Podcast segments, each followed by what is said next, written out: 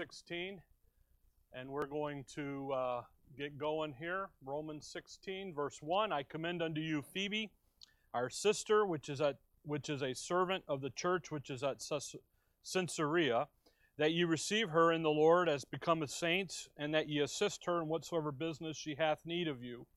For she hath been a succor of many, and of myself also. Greet Priscilla and Aquila, my helpers in Christ Jesus, who hath for my life laid down their own necks, but whom not only I give thanks, but also all the churches of the Gentiles. Likewise, greet the church that is in their house. Salute my well beloved, and then off he goes. Okay? And I'm not going to butcher the names and so forth just simply because, uh, you know, I, I personally stumble through them, but I have that there as we're going to Last week we kind of introduced this at the end, so we're going to reintroduce it uh, and look here at the 16, the first 16 verses. And uh, obviously, we're not going to look at each verse, um, and we're just going to look really at one, the one couple here, Priscilla and Aquila, because Paul uses Priscilla and Aquila to lay out, to demonstrate the character of all of the 27 named individuals. So, just real quick, the, the breakdown of the chapter, the first 16 verses, Paul's uh, personal salutation, his personal expression of love and appreciation for the folks. And then in verse 17, uh, 18, 19, and 20, he's going to give a warning uh, to the Romans uh, about the adversarial attack, um, about the, and, and again, the warning is for the protection for the saints, but also for the protection of the doctrine. So he's going to lay that out. Then in verse 21 to 24, he's uh, others are going to uh, say hello to the saints at Rome. If you look there at verse 22, I, Tertius, who wrote this epistle, saluteth you And the Lord. Obviously, Paul wrote it. He had a secretary. I, I would imagine that at this point in time in Acts 20, which is where Romans is written, he's been beat up so much that he probably, his handwriting is probably really shaky.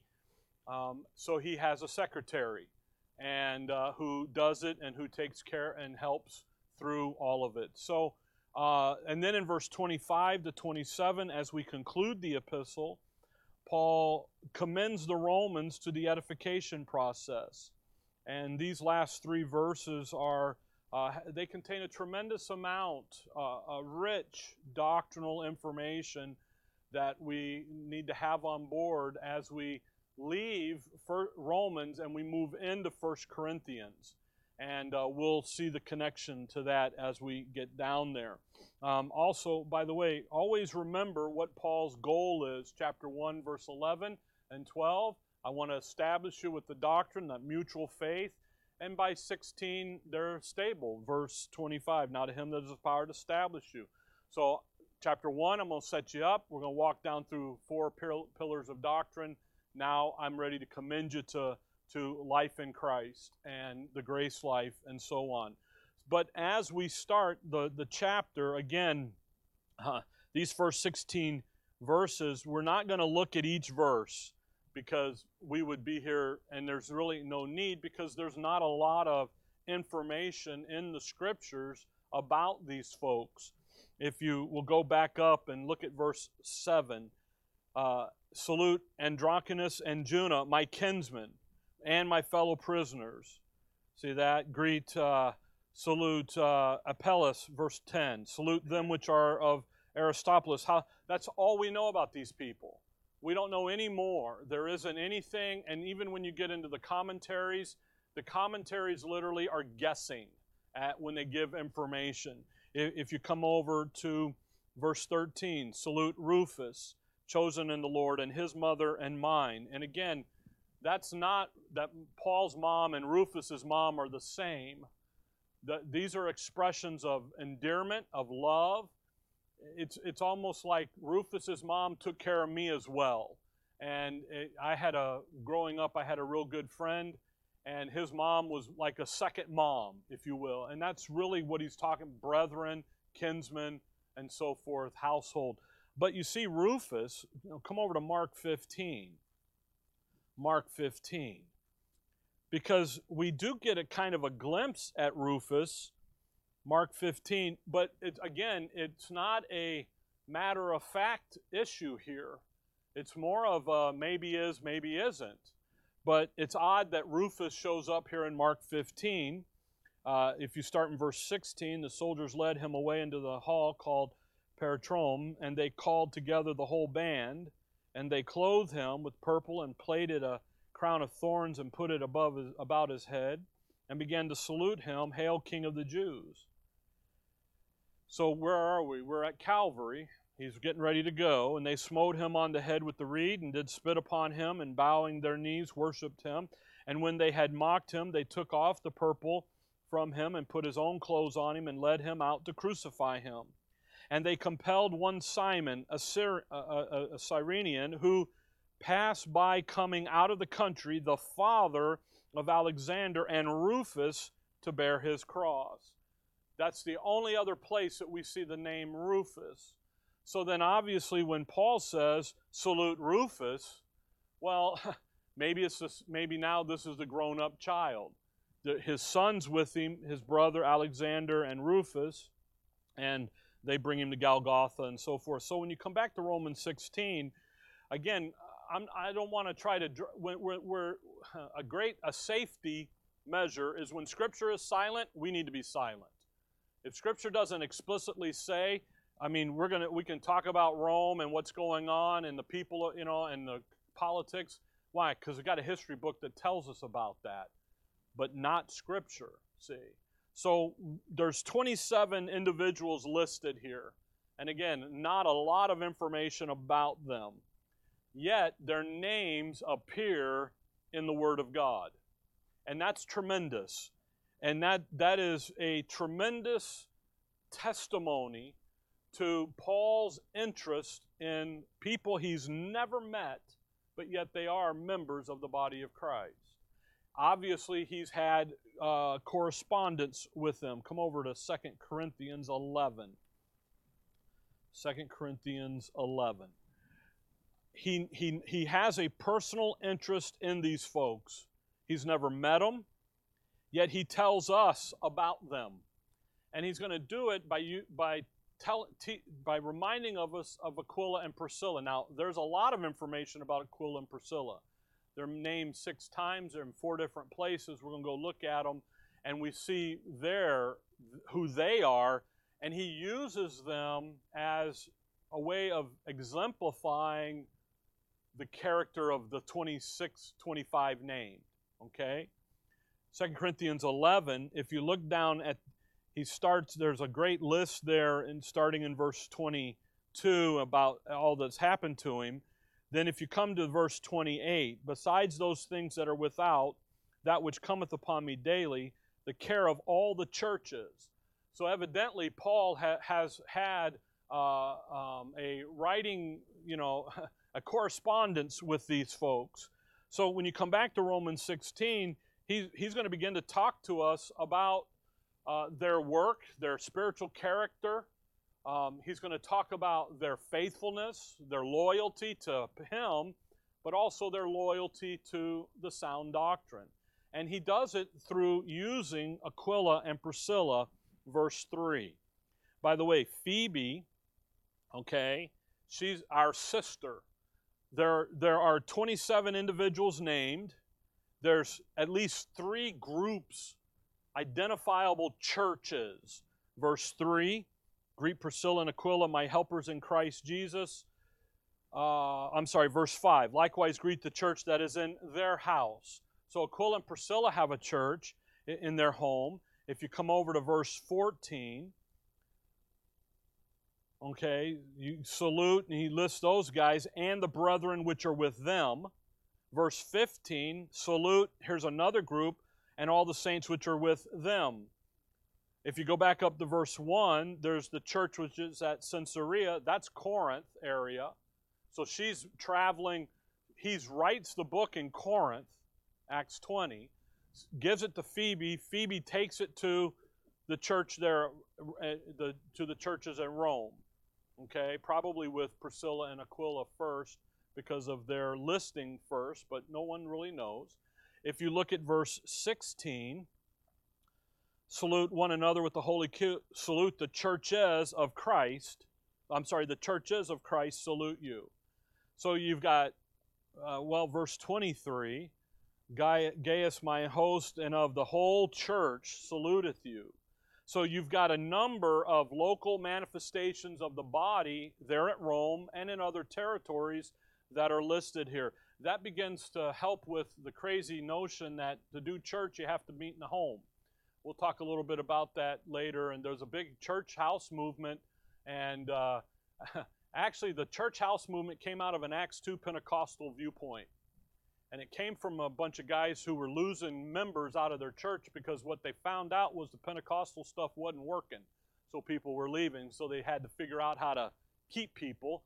So they said, if we're going to do church, we're going to go back to the first century. We're going to meet only in homes. We're going to sit on the floor. We're going to have cold coffee and cold, and just went nuts with it. And Paul never mandates there. There is a reason why, and by the way, the stuff in Romans 16 is where they use the church that's in their home, in their house, but there's a reason why these guys are meeting in a home and not in a church building.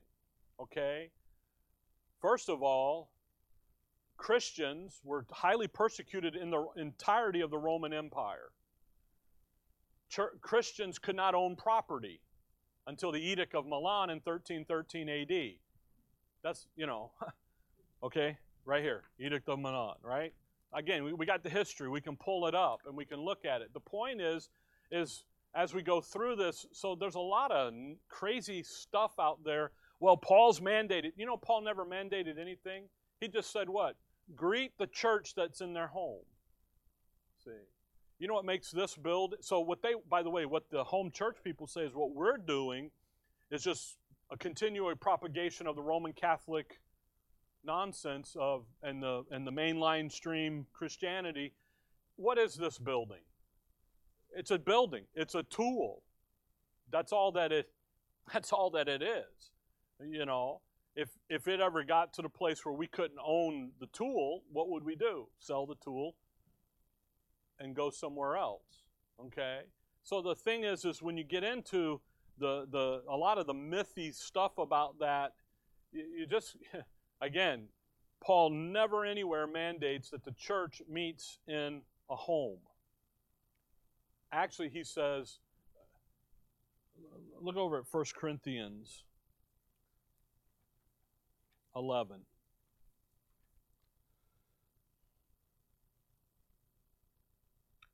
Look at just two verses, 8 verse 18. 1 Corinthians 11, 18. For first of all, when you come together, where? in the church. I hear that there be divisions among you, and I partly believe it. Verse 20.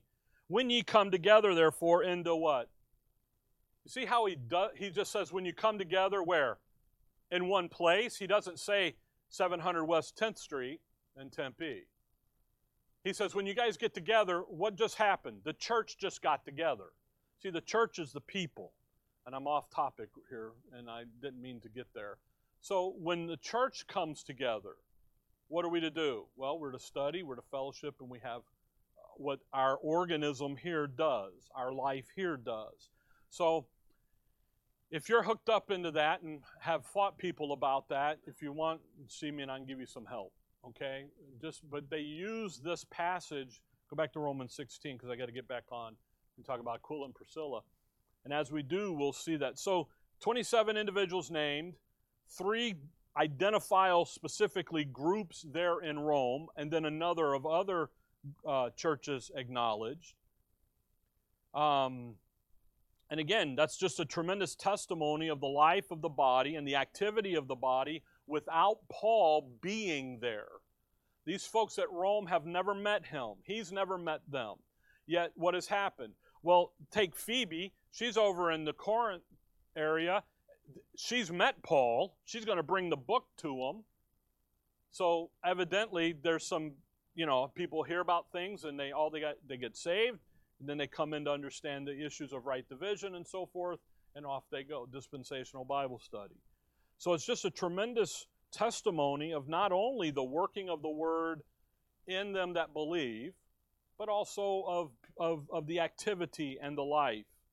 And, and again, eh, especially in Rome, when historically it's not good to be a Christian and to be identified that way. By the way, Rome had their their religious center was whatever God you wanted to worship, you worshiped. You set the totem, totem up outside and you're good to go.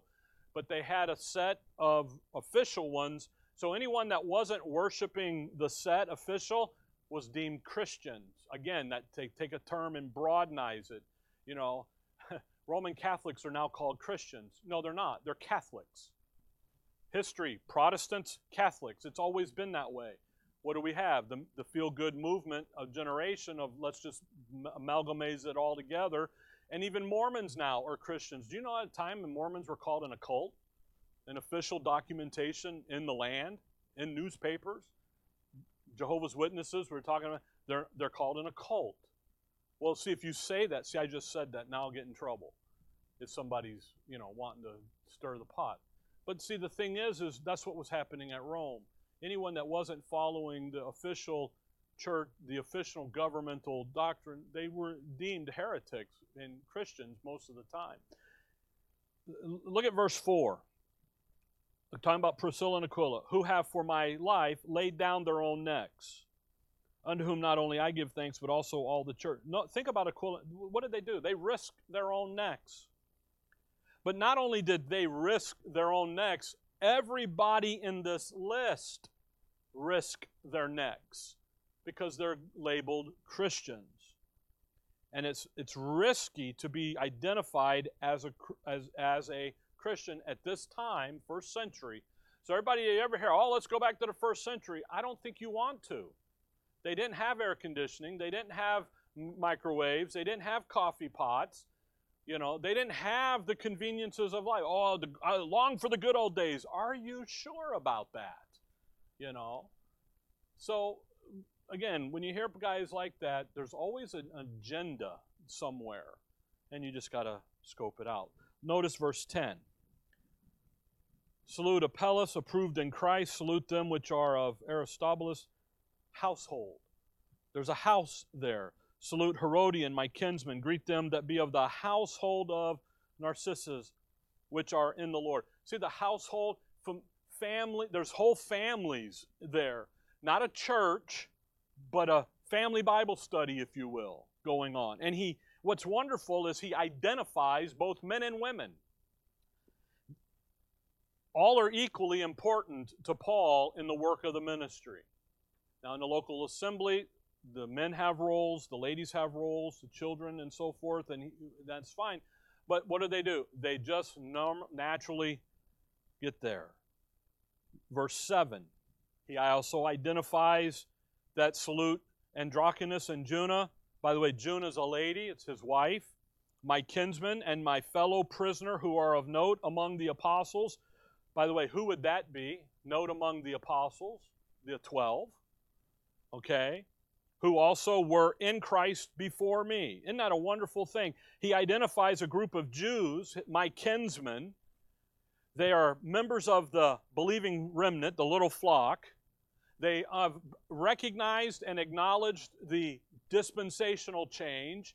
And instead of fighting Paul, what are they doing? They're helping. He, they're his fellow prisoners. They got records like he does for out preaching and teaching the word. See, so Paul isn't just, okay, only this group gets named. He's, he's acknowledging, by the way, in Christ before me. Come over to John 14. It's just fascinating to me. In Christ before me. Um, it, that thing in Christ, that's a redemptive term, a redemption term. They understood the dispensational change. John 14, just, uh, just a verse here, kind of think about this. Verse 20, the Lord is, he's in the upper room talking to the apostles, and he says, At that day ye shall know that I am in the Father, and ye in me, and I in you. And that, that's he says it several times. Okay? But in that day, by the way, that day is Acts 2, the day of Pentecost. All right? Because he's been talking about the Comforter up in verse 16. I, I will pray the Father, and he shall give you another comforter. By the way, who's the first comforter? The Messiah, he was. Here comes another comforter, the Holy Spirit's coming, that you may be able to abide with you, that he may be may abide with you forever. So when you come back here to Romans 16, I know verse 7 gets used a lot to say, see, the message of Paul was preached before because they're in Christ. No. All of humanity is in either one of two categories, in Adam or in Christ. You're, that's where you're at. You pick the program, the believing remnant, the believers are in Christ. That's where they're at. The unbeliever is sitting in Adam. So Paul here, come back to Romans 16. Again, a lot of a lot of just general things happening here, but yet he is going to use Aquila and Priscilla to demonstrate the character of all those listed here at Rome. But he's also going to do it to illustrate the doctrine of Romans working in people's lives. And again, Paul does this at the end of every epistle. He usually uses himself, where he will come in and he will say, See, you just learned that doctrine. Watch it work in flesh and blood. Watch it work in the shoe leather. See how it works. By the way, that, that thing there, fellow prisoner, I, I was thinking about those guys, fellow prisoners. They've been in trouble with the law for preaching what? Preaching the mess, the gospel. They were preaching the gospel of the kingdom, these guys were. As soon as they see the dispensational change, have the Acts 15 meeting and all that, and they get on and they're on board with Paul, what, do you, what gospel do you think they're preaching now? Paul's gospel. See, they didn't, they're not fighting, and they're in trouble. Lock them up, throw the book at them, and off they go. Now, verse 3 Greet Priscilla and Aquila, my helpers in Christ Jesus, who have for my life laid down their own necks, unto whom now not only I give thanks, but also all the churches of the Gentiles. Likewise, greet the church that is in their house. This couple is a tremendous couple. And when the, the you, notice it's Priscilla and Aquila, if you'll notice as we go through this, they're mentioned six times in four different locations. When doctrine is being taught by this couple, it's Aquila and then Priscilla. But when it's taking care of Paul and the hospitality and the endearment, it's Priscilla and Aquila. Why? Because that's the order of the deliverance of the doctrine. It's the man's job to give the doc, the husband's job to give the doctrine, and and so forth. So it's just an interesting thing here. Notice he says all the churches of the Gentiles. I I give a thank you to them, but you know what? Everybody else should too because of what this couple has done. They have a church in their house. They're always doing the work of the ministry. And it's very fascinating and it's very interesting to see that. Again, they're mentioned here in, in, in Romans, they're mentioned in Acts, in 1 Corinthians, and 2 Timothy. Come back over to 2 Timothy with me. And let's just look at this couple the rest of the morning here, and then uh, we can go have hot coffee and and cookies and turn the air conditioning on, right? Because what it, it, got it got to 80. So what are we doing? Cranking on the air. It's hot already. You know, I'm just kidding. 2 Timothy 4, look at verse 19. Salute Prisca and Aquila and the household of Onesiphorus. You see Prisca and Aquila? The end of the end of the scriptures, the last epistle written is 2 Timothy. And who's there? Prisca and Aquila. It's wonderful. Here they are. They're at the beginning, we'll see that in Acts 18. And yet at the end, where are they? They're still there. Hallmark characteristics of these of this couple is their faithfulness, their stay at itness. All the way to the end. Paul's in prison. He's about to be killed. And yet what are they? What does he say to Timothy? Greet. Greet. Faithful to the to to Paul, faithful to the sound doctrine, loyal to the end. But you'll notice it's Prisca and Aquila. Now, Timothy, when he writes Second Timothy, do you remember where Timothy is? He's at Ephesus.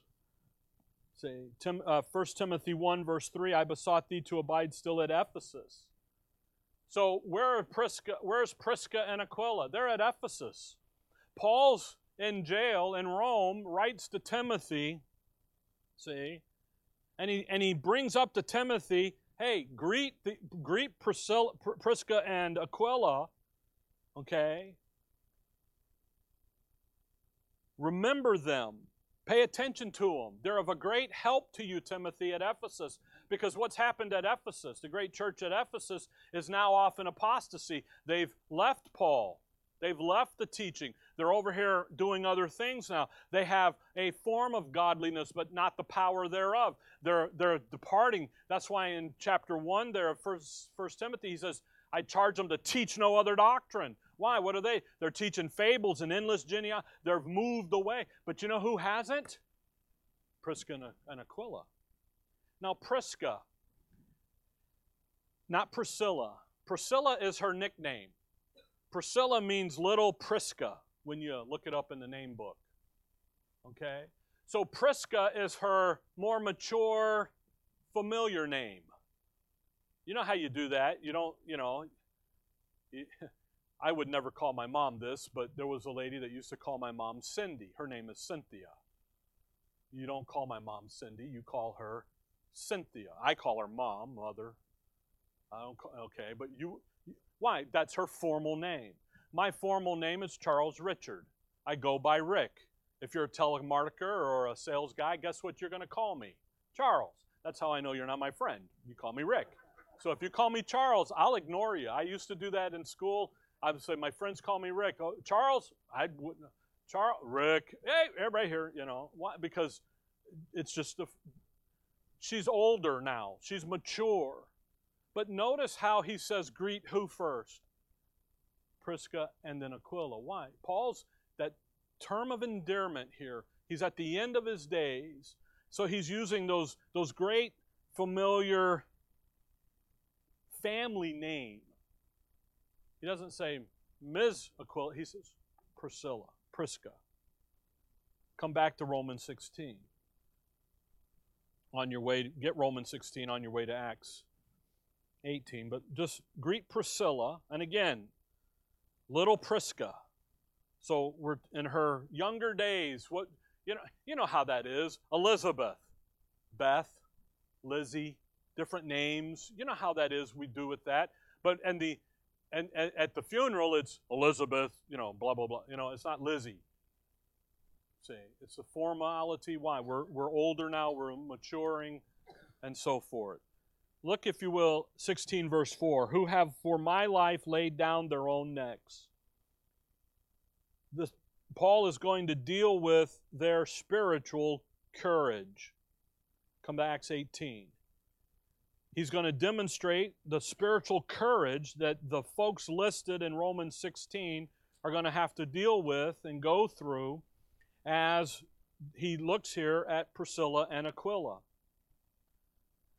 He's going to acknowledge their hospitality. He'll say it later in Romans 16 Gaius, mine host. See? Well, he's not at Rome, he's where? He's at Corinth writing the book. So Gaius is at Corinth, he's a host. I would imagine if he had gone to Rome the way he had planned to go to Rome, not in stocks and bonds, but to get there, he would have stayed where? At Priscilla and Aquila's home because that would have been the natural thing. They would have had the Paul room, room for, you know, Paul's room right there, you know. Okay, there used to be a lady, she's with the Lord now, Alice Candy. She was in John Verstegen's church, and she had her rooms color coordinated purple, yellow, red, blue. I don't think she had a red room. She had a blue room, a purple room, and a yellow room. And we would go and we would stay. She would go, Rick, you're in the yellow room. Okay, cool. Dad was, you know, wherever. That would have been Aquila and Priscilla, the hospitality. They're, these folks are amazing. They're an amazing couple. 18, verse 1.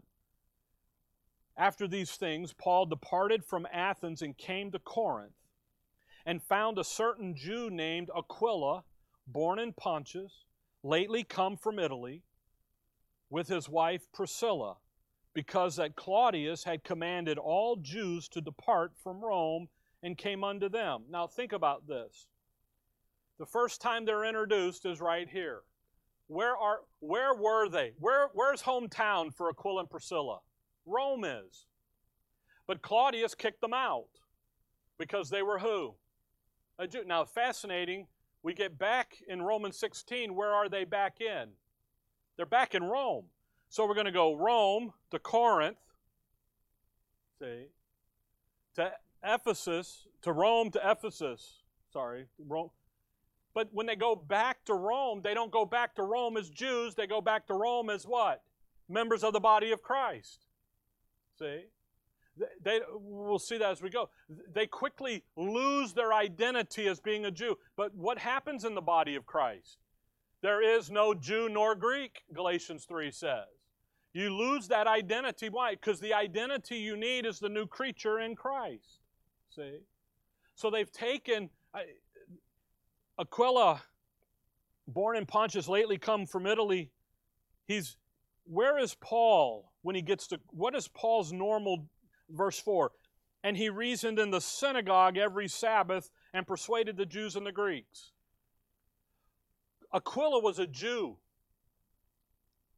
like Saul of Tarsus was a Jew, a Pharisee.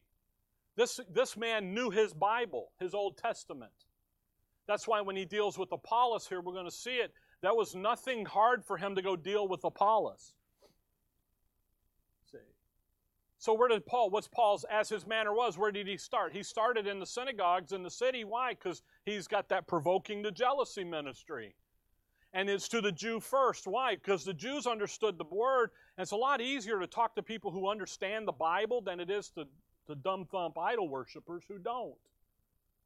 If you talk to anybody, you kind of understand that.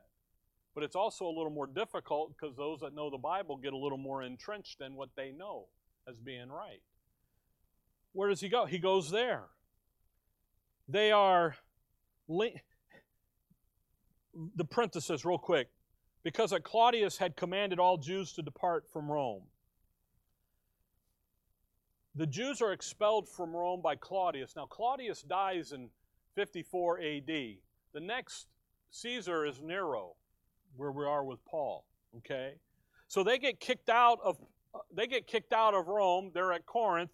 And yet Paul, Romans 16 says, what are they're back in Rome, they got a church in their house, and they're hazarding their life again. You see, they are not shocked by the persecution that comes at them. They've experienced it all their days. But instead of whining about it and complaining about it, they embraced it. And why? Because they're, they're under the persecution for who? For Christ's sake. See? You follow what's happening here? That's why Paul would say in Romans 16, all the churches of the Gentiles, you need to send a thank you note to these folks. Why? Because of what they're going to do. Aquila and Priscilla, they live in Rome as a Jew. They don't go back as a Jew, they go back as members of the church, the body of Christ. Now, watch verse 3. And because he was of the same craft, he abode with them and wrought, for by their occupation they were tent makers. Now, think about this. Here's Paul, the apostle of the Gentiles. He goes into the synagogue at Corinth, and what is he preaching? the Christ of the Old Testament of Messiah is the Savior of and he's doing he's given them his gospel. He's given them the dispensational settings now. What's happening? Why this? Why that? And aquila goes i like that. Because aquila knows that he's a sinner now. We you think about paul's been preaching romans 1 to 5 since day one. We're proving everybody's a sinner now. And uh, so now Paul goes home. He goes, Hey, you, you got a place to stay. I want to hear more of this. No, I don't. You're coming home with me and the wife. Let's go. And oh, by the way, what kind of work do you do? I'm a Tim maker. Oh, so are we. And well, first of all, Aquila and Priscilla are business owners. And then Paul, he now now think about the daily work that they're doing, working on the tents, and having the conversations about spiritual issues. And he's doing it with Paul, the apostle, who's getting it direct from the Lord Jesus Christ. You quickly are going to figure out what's, what's up and what's not. And he does. They end up at Corinth. They're tent makers. And Paul, they have this relationship here now of intimacy because of that personal connection. I've told you always, evangelism is personal, it isn't corporate and unfeeling. It's personal, it's one on one talking to people. Talking about dispensational Bible study is personal. We do it, you know, broad this way, but it's you really got to get into the weeds with folks. That's why I usually tell folks you got to give this some time. You can't just come in here at once and leave. You got to massage it down because it's got to get down in there.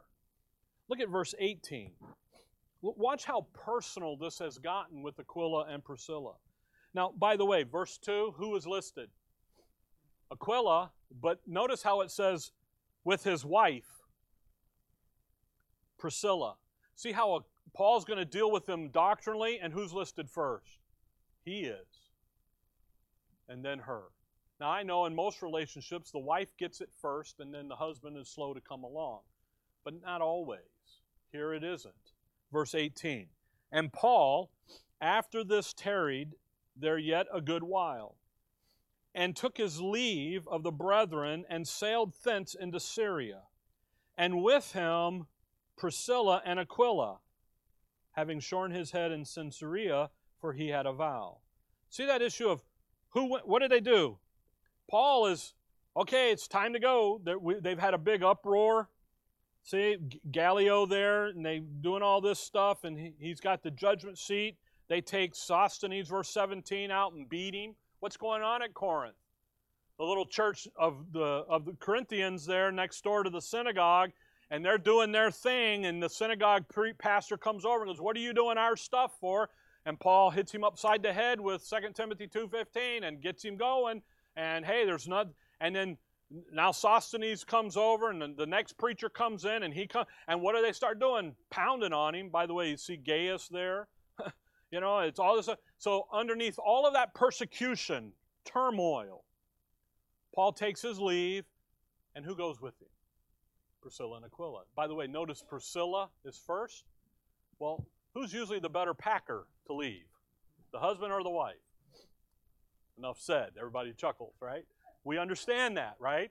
Oh, you, you, you can't take that one, honey. You need this one. You know, well, they're not coming back to Corinth. So you know what they had? They had a big estate sale, sold everything, or actually probably just left it to the church there and said, You guys deal with it and put the money in the bank account. And off they went. But they go with Paul. He's now has traveling companions.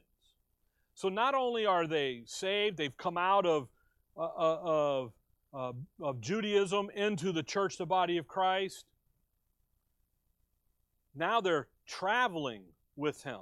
They're working with him. And I'll be honest with you, probably what compels them the most is them being a Jew. And where does Paul go first? To those synagogues. And that probably hit home with them too. You're here to help us first. You know, they have they you, you can't deny you can't deny their understanding of the Old Testament and what they knew. And off they go. Verse 19. And he came to Ephesus and left them there but he himself entered into the synagogue and reasoned with the Jews. Think about that. He leaves them at Ephesus. Now, they go willingly with him in spite of the persecution. 2 Timothy 1, verse 8, Paul says, Be not ashamed of the, God, of the testimony of the Lord Jesus, nor of me, his prisoner. They weren't ashamed of Paul. They were right in the middle of the persecution and affliction. They got it, they understood it. They've had the Roman government on their neck, and now they've got the Jews on their neck. And it's just like another day. And off they go. Verse 24. Now they're at Ephesus.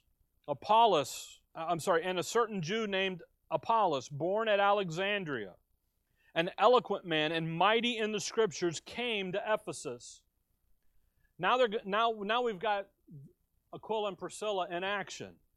This man was instructed in the way of the Lord, And being fervent in the Spirit, he spake and taught diligently the things of the Lord, knowing only the baptism of John.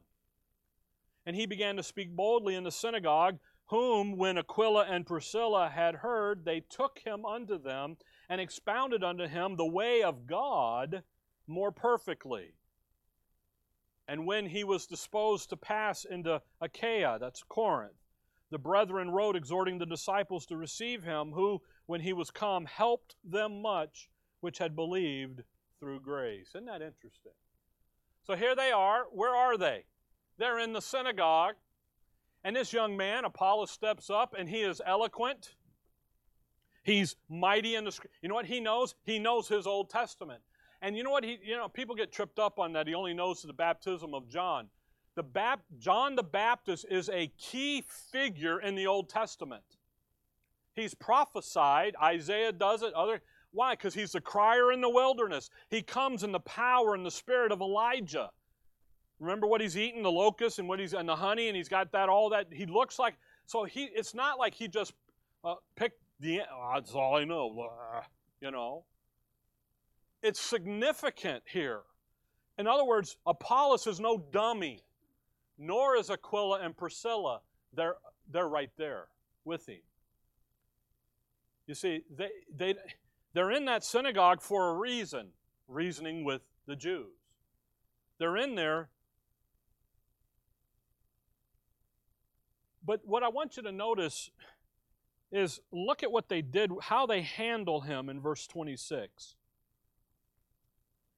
And he began to speak boldly in the synagogue, whom when Aquila and Priscilla had heard, they what? Yelled at him, marched up and down, beat him over the head with the Bible. No, what'd they do? They took him unto themselves. Hey, let's go to lunch. You good? All right, you done? Let's let's come over here. And they expounded unto him, now watch, the way of who? Of God. Now look back up, verse 25. This man was instructed in the way of the who? The way of the Lord and the way of God are different. Now they're in the same thing, but the way of the Lord that's the earthly ministry of Jesus Christ. That's Him coming back as Israel's Messiah. But the, what's the way of God the Father? What's the way? Hey, He's got a program for the heavenlies too, and that's us. He's got the program, Ephesians 1.10, okay? Dispensation of fullness of time. He's going to gather all things back under the head, head of, the, of Jesus Christ, both of what? On earth and in heaven. You see, the way of God, what, what Aquila and Priscilla do is they take him and say, Look, you've got that right, but what you're missing is this. And they bring him up dispensationally to current time. You follow me? The only way they can do that is having the doctrine of Romans in their inner man working, especially Romans 9, 10, and 11, because who are they? They're Jews, but they're members of the body. Well, how did that happen? Well, I'm glad you asked. And off they go. How, how, by the way, how you know they, they use their Jew, Jewish, Jewishness to be able to walk into the temple and the synagogue, not the temple, the synagogue. Because if they were a Gentile, what would that the door watcher do? You ain't allowed in here. But they don't do that. But what are they after? Reasoning with the Jew. They're following Paul's pattern. They learn from him. This is how we do this is how this gets done. They're bringing him up to what God is doing today, the way of God, bringing him up more perfectly. Again, mature, maturing him up. Verse 27, he leaves. What do they do? They send a letter saying, hey, he's on our side now. Receive him, help him out. Verse 28, for he mightily convinced the Jews and that publicly showing by the scriptures that Jesus was Christ. They were faithful. They're fearless. They're loving. They're gentle. They're hospitable. They're not confrontational here. They come in, and there they are. Now, hold on. Look over at 1 Corinthians 16, because we're at Corinth. They're at Corinth. They're at Ephesus. They went to Ephesus. Look at 1 Corinthians 16 and verse 19. Here's another mention of them. 16 19. The churches of Asia salute you. Aquila and Priscilla salute you much in the Lord, with the church that is in their house. What are they doing at Corinth? At Ephesus? They got a church in their house. So they take Apollos, they get him brought up, and they said, okay, listen, we meet on Thursday nights over here at the house. You need to come and meet the other folks. Uh, hey, you know, we get together, we do, and they've got that. So the, obviously, what are they doing? They're doing the doctrine. They're doing the work of the ministry. They're out doing. Again, they're faithful, they're fearless, they're gentle, they're loving, they're hospitable. They're doing what Paul would do. Now, look with me at Romans 16 again and verse 4. Romans 16, verse 4. Romans 16, who have for my life laid down their own necks, unto whom not only I give thanks, but also all the churches of the Gentiles. While they're in Acts 18, they're at, a, they're at Ephesus. In Acts 19, we have the great uproar at Ephesus. The silversmith, greatest Diana, the greatest goddess of Diana, and they are literally trying to kill Paul and anyone associated with Paul. So when he says in 16:4 that they laid down their own necks, he's talking about the events of Acts 19 and into 20. That's where they are. That's why Paul would in the Corinthian books talks about doing battle uh, and he fights evil beasts and brutes and in, and in 2 Corinthians 1 there, he talks about nigh unto death. Who was there with them? Aquila and Priscilla. They're not intimidated. Come over to 2 Corinthians 1. Here's, what, here's what's happening here 2 Corinthians 1. They're not intimidated with what's going on, they stay the course. They leave Corinth and they go back to Rome. And why in the world would you go back to Rome when being a, and they don't go back as a Jew, they go back as a Christian. And what are they going to face? Instant persecution. Economically, life, death. They go right back into it. They don't bat an eye because they know the truth and the truth works in them, is working in them. 2 Corinthians 1, this is what he was, verse 8 For we would not, brethren, have you ignorant of our trouble which came to us in Asia, that's Acts 19, that we were pressed out of measure above strength, in so much that we despaired even of life, but we had the sentence of death in ourselves, that we would not trust in ourselves, but in the God which raises the dead, who delivered us from so great a death, and doth deliver, and whom we trust that he will yet deliver us. That's where they're at. They were all in. And Paul says, They laid down their necks for me, they hazard their lives for me, and I'm thankful. But you know what? All you other churches ought to be thankful. So you know what we're going to do? We're going to have a big card. Thank you, Aquila and Priscilla, and we'll send it to them. No. Okay. They're not around today. The thing is, is what are they? They're faithful, they're loving, they're gentle, they're they're hospitable, but they stay the course. Now, come on over to 2 Timothy chapter 1.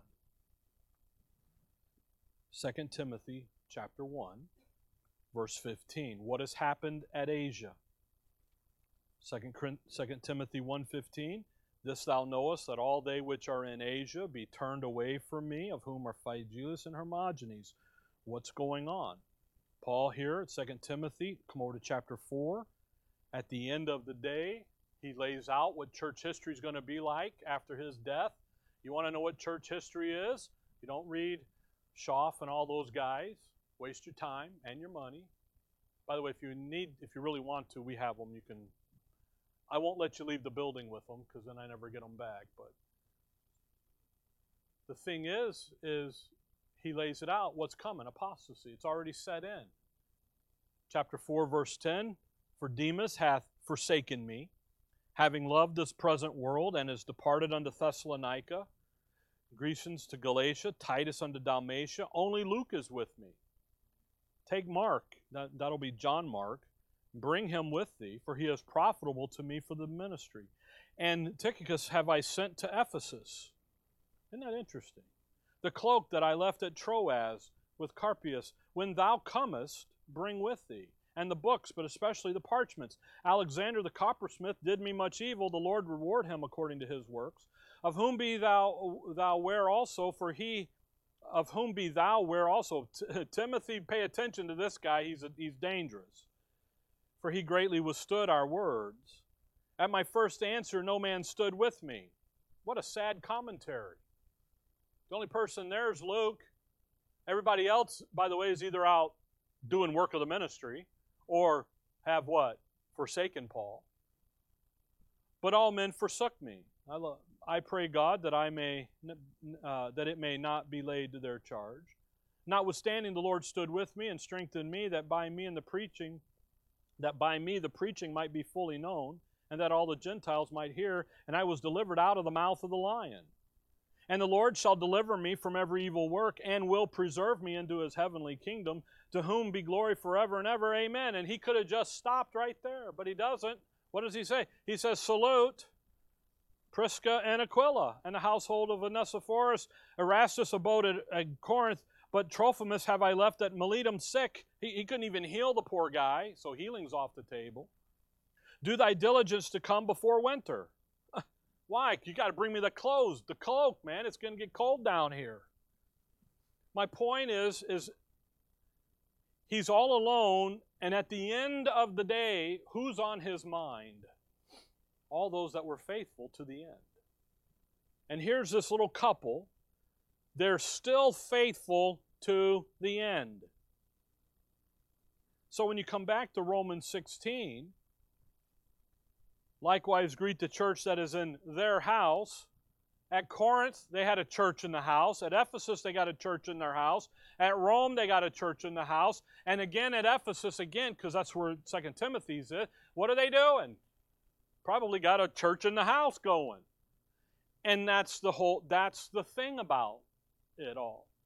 They're faithful to the end. And the spiritual courage that they need to face a government that's just hell bent on killing them. That's all they is. And I don't mean to use the bad word there, but that's what it is. That's all they want to do is annihilate them. I I was going to read some stuff, but we don't have time. I mean, just Google it. I Googled uh, persecution of the Christians in the Roman Empire. I got 30 pages from very, I mean, they just, they hated them until Constantine and the Edict of Milan in 1313 AD. So no wonder the church was in their home. It was dangerous to be out and about publicly. They couldn't own property, so they could never have bought a church building or a building to have church in it. They had to be careful with that. So, literally, what we're reading here in Romans 16, in this, these folks, the attributes of all those listed are faithful, loving, gentle, hospitable, spiritual courage to be associated with Paul because they are. So, what we're literally reading about is an underground church movement. And that's where they're meeting, is in their homes. So, when you read verses in here and you read these names of these folks, you ought to do what he says in the first word of each verse salute them, greet them. They made the pages of God's Word. And the great question then is could you say, well, there's no more God's Word being written, so let's just say yes, okay? Make ourselves feel good on this morning, Sunday morning. The thing is, is when Paul does that, he starts, he starts with Phoebe. She's a businesswoman. She's got the book. But then he talks about Aquila and Priscilla because they're going to eh, eh, they're going to exemplify all of what's going on at that time. So they meet there.